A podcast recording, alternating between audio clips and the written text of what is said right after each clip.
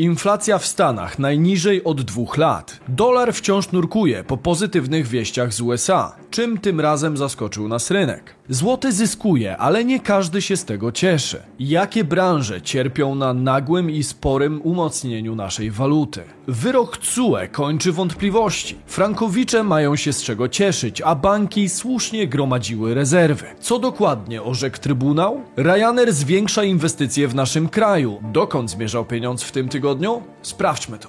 Bizweek. Cotygodniowy przegląd świata biznesu i finansów. Cześć, tutaj Damian Olszewski i witam Was serdecznie w programie Praktycznie o Pieniądzach i informacyjnej serii Bizweek, gdzie co tydzień otrzymujecie dawkę najważniejszych informacji ze świata biznesu i finansów. Warto subskrybować kanał na dole, aby wiedzieć co dzieje się w naszych portfelach, a jak zwykle działo się sporo. Wiernych widzów proszę jak zwykle o niewielki kredyt zaufania w postaci łapki w górę na potrzeby algorytmu. Czas to pieniądz, więc... Zaczynajmy. Inflacja w USA najniżej od dwóch lat. Cierpienie dolara szansą dla złotego. We wtorek zostały opublikowane bardzo interesujące dane z USA. Mianowicie spadek inflacji za oceanem nabiera mocnego rozpędu i to w dodatku większego niż zakładał konsensus rynkowy. Główny indeks cen konsumpcyjnych spadł do 4% rok do roku z 4,9% zanotowanych w kwietniu. Jest to jedenasty spadkowy miesiąc z rzędu, a inflacja jest najniżej od ponad dwóch lat. W ramach przypomnienia szczyt inflacji przypadł w USA na czerwiec 2022. Inflacja wyniosła wtedy 9,1%, co było najwyższym poziomem od 41 lat. W dniu ogłoszenia tych danych kurs euro-dolar rósł o 0,6%, co oznacza umocnienie unijnej waluty, za którą we wtorek płaciło się 1,0819 dolara. To najwyższy kurs od miesiąca, a pod koniec tygodnia byliśmy już na poziomie 1,10 dolara za euro, czyli coraz bliżej majowych maksimów. Oznacza to także wzrost szans na dalsze umocnienie się złotego. Od początku roku złoty umocnił się wobec dolara aż o 5,2%, a względem euro o 4,45%. Może to być dopiero początek spadków na dwóch najsilniejszych dla nas zagranicznych walutach. Zatem niezmiennie podtrzymuję, że jeszcze w tym roku kurs dolar-złoty spadnie poniżej 4 zł, a euro-dolar zadomowi się powyżej 1,10. Pamiętajcie jednak, że to wyłącznie moja subiektywna opinia oparta na dostępnych obecnie danych, a przyszłe zachowania rynku walutowego są zależne od tak wielu czynników, że obecny kierunek w każdej chwili może ulec zmianie. Mimo to zachęcam Was do podzielenia się opinią w kontekście dalszych ruchów złotego. Zakładacie, że będzie się umacniał czy spadał? Dajcie znać w komentarzu. Niezależnie od ruchów złotego, warto też oszczędzać na mniejszych i większych kwotach. Dzięki Letishop skupicie wszystko z rabatem od sklepu i z powiększonym kilkukrotnie cashbackiem. Letyshops to serwis cashback, który pozwala zwrócić część wydanych pieniędzy z każdego zakupu online. W ich ofercie znajdziecie sklepy, z których zwykle korzystacie, a jeśli ktoś z Was odkładał właśnie na elektronikę, to może kupić ją taniej dzięki unikalnej ofercie. Założenie konta i korzystanie z ich narzędzia jest dziecinnie proste i cały proces można zamknąć w kilku krokach. Później przechodzimy już bezpośrednio na stronę wybranego sklepu. W moim przypadku będzie to Allegro, gdzie podstawowa stawka cashbacku jest zwiększona kilkukrotnie i trafi na nasze konto w Letyshops. Link, który aktywuje zwiększony cashback znajdziecie w opisie filmu.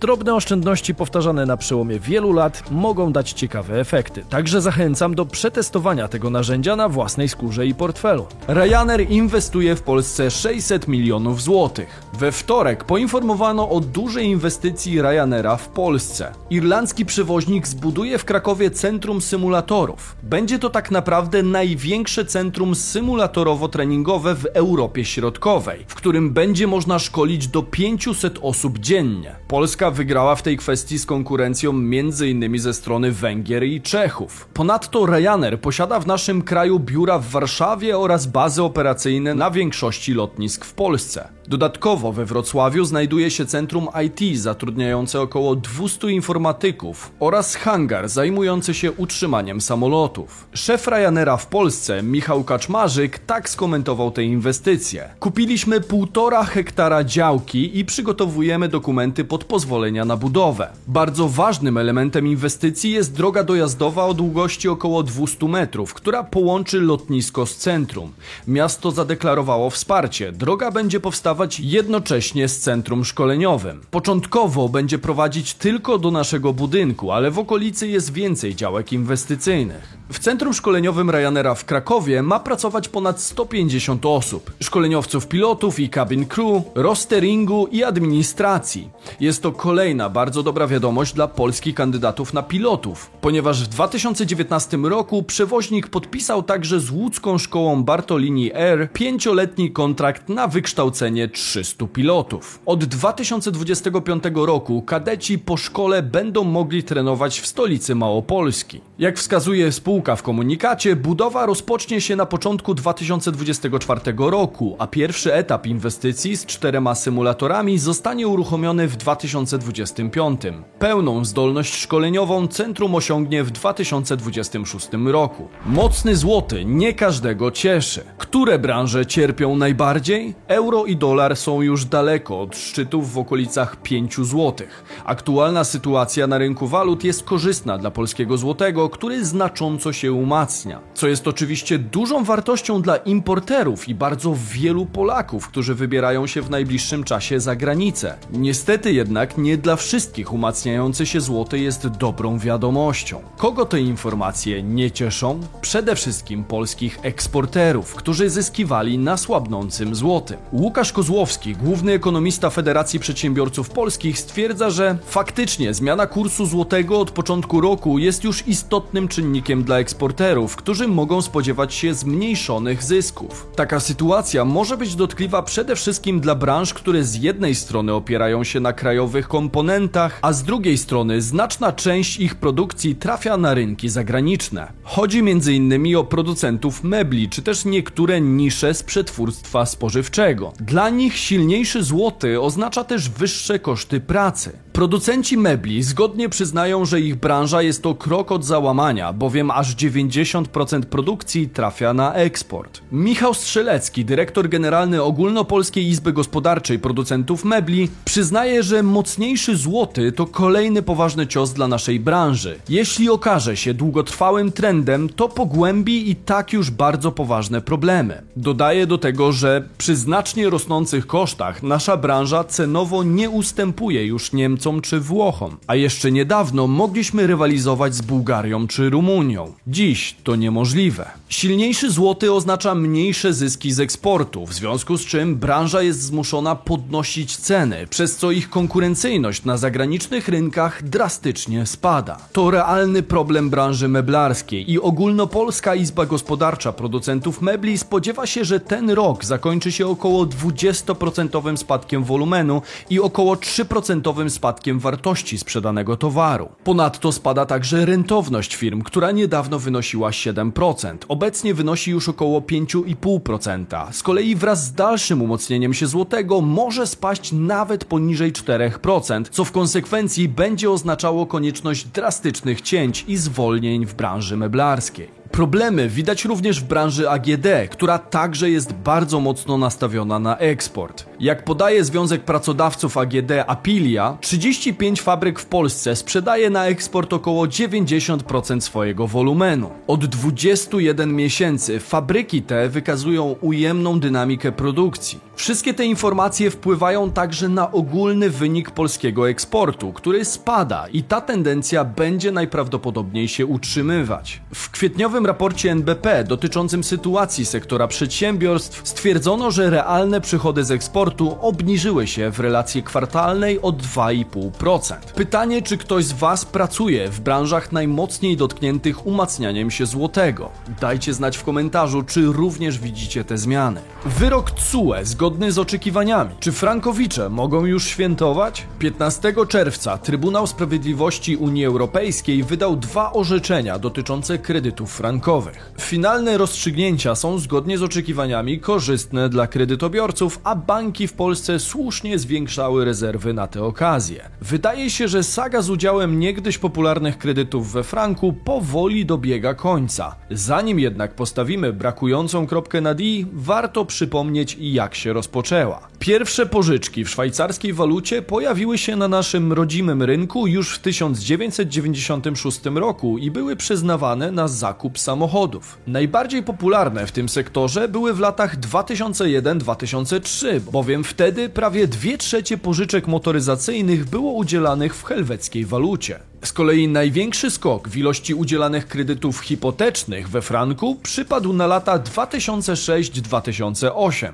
Wtedy to warunki kredytu hipotecznego w tej walucie były korzystniejsze niż w złotym, z uwagi na znacząco niższe oprocentowanie. Jak wynika z danych Komisji Nadzoru Finansowego w 2004 roku, łączna wartość kredytu w walucie obcej wyniosła 6,1 miliarda złotych. Natomiast w szczytowym roku 2008 wartość samych tylko kredytów we franku szwajcarskim wyniosła już 56 miliardów złotych, czyli prawie 10 razy więcej. Jak pamiętamy, 2008 i 2009 to lata pod znakiem kryzysu finansowego, którego reperkusją był również znaczny wzrost wartości franka. W 2008 roku frank kosztował nawet złotówkę i 96 groszy.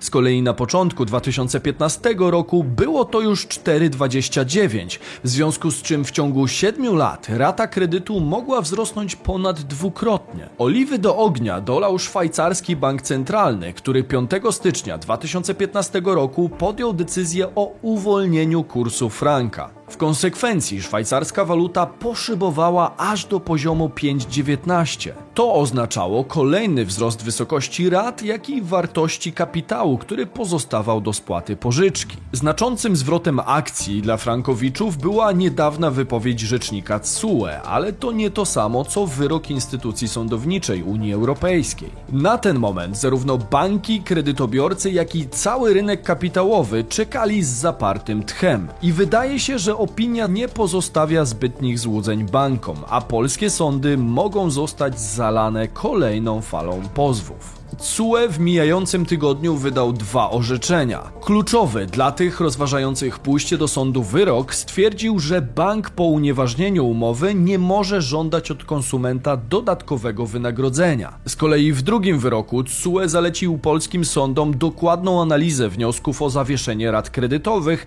i wskazał, kiedy uwolnić od nich Frankowicza. Wyrok w tej sprawie jest zdecydowanie korzystny dla kredytobiorców i wskazuje, że sądy krajowe będą musiały rozstrzygnąć, czy kredytobiorcom po unieważnieniu umowy przysługuje wynagrodzenie za korzystanie przez bank z ich środków, bowiem prawo unijne nie zabrania wysuwania przez konsumentów tego typu roszczeń. Wyrokiem Trybunału oraz sytuacją banków i klientów w Polsce zainteresował się także Financial Times, który zauważył, że polskim bankom grożą miliardowe straty po tym, jak Trybunał Sprawiedliwości Unii Europejskiej orzekł na korzyść posiadaczy kredytów hipotecznych. Financial Times wskazuje również na to, że kredytobiorcy pozwali swoich kredytodawców za zachęcanie ich do zawarcia zakładu walutowego we franku szwajcarskim, który okazał się spektakularnie nietrafiony. Dalej możemy wyczytać, że wartość franka szwajcarskiego jest obecnie ponad dwukrotnie wyższa niż jego kurs wymiany przed kryzysem w 2008 roku, kiedy to setki tysięcy polskich nabywców mieszkań sfinansowało swoje zakupy we franku szwajcarskim, korzystając z niższych stóp procentowych Szwajcarii, ale ignorując ryzyko walutowe. Jedno jest pewne, wyrok CUE nie kończy w pełni sprawy, ponieważ jak wskazuje szef największej kancelarii frankowej w Polsce, Bartłomiej Krupa, nie ma wątpliwości, że banki nie złożą broni. Oznacza to, że przed nami jeszcze wiele batalii sądowych pomiędzy kredytobiorcami a licznymi prawnikami banków. Teraz na pewno powinno być łatwiej, ale zakładam, że banki dalej będą próbowały za wszelką cenę znaleźć dziurę w orzeczeniu i pole do interpretacji rekomendacji Trybunału. Cieszę się jednak, że CUE orzekł to, co powinien, bez względu na informacje o potencjalnym zachwianiu rynkiem finansowym, bo istotna rola sektora nie powinna dawać bankom legitymizacji działań niezgodnych z prawem, dziejących się kosztem polskich kredytobiorców. A jak wy zapatrujecie się na rozwiązanie tego sporu? I komu kibicujecie w tej batalii? Dajcie znać w komentarzu. Mówił Damian Olszewski, a to był Bizweek, wasz cotygodniowy przegląd świata biznesu i finansów. Warto subskrybować kanał na dole, aby wiedzieć dokąd zmierzał pieniądz. Zostawcie hashtag Bizweek w komentarzu, jeżeli doceniacie naszą pracę, a my widzimy się już za moment w jednym z kolejnych filmów wokół mnie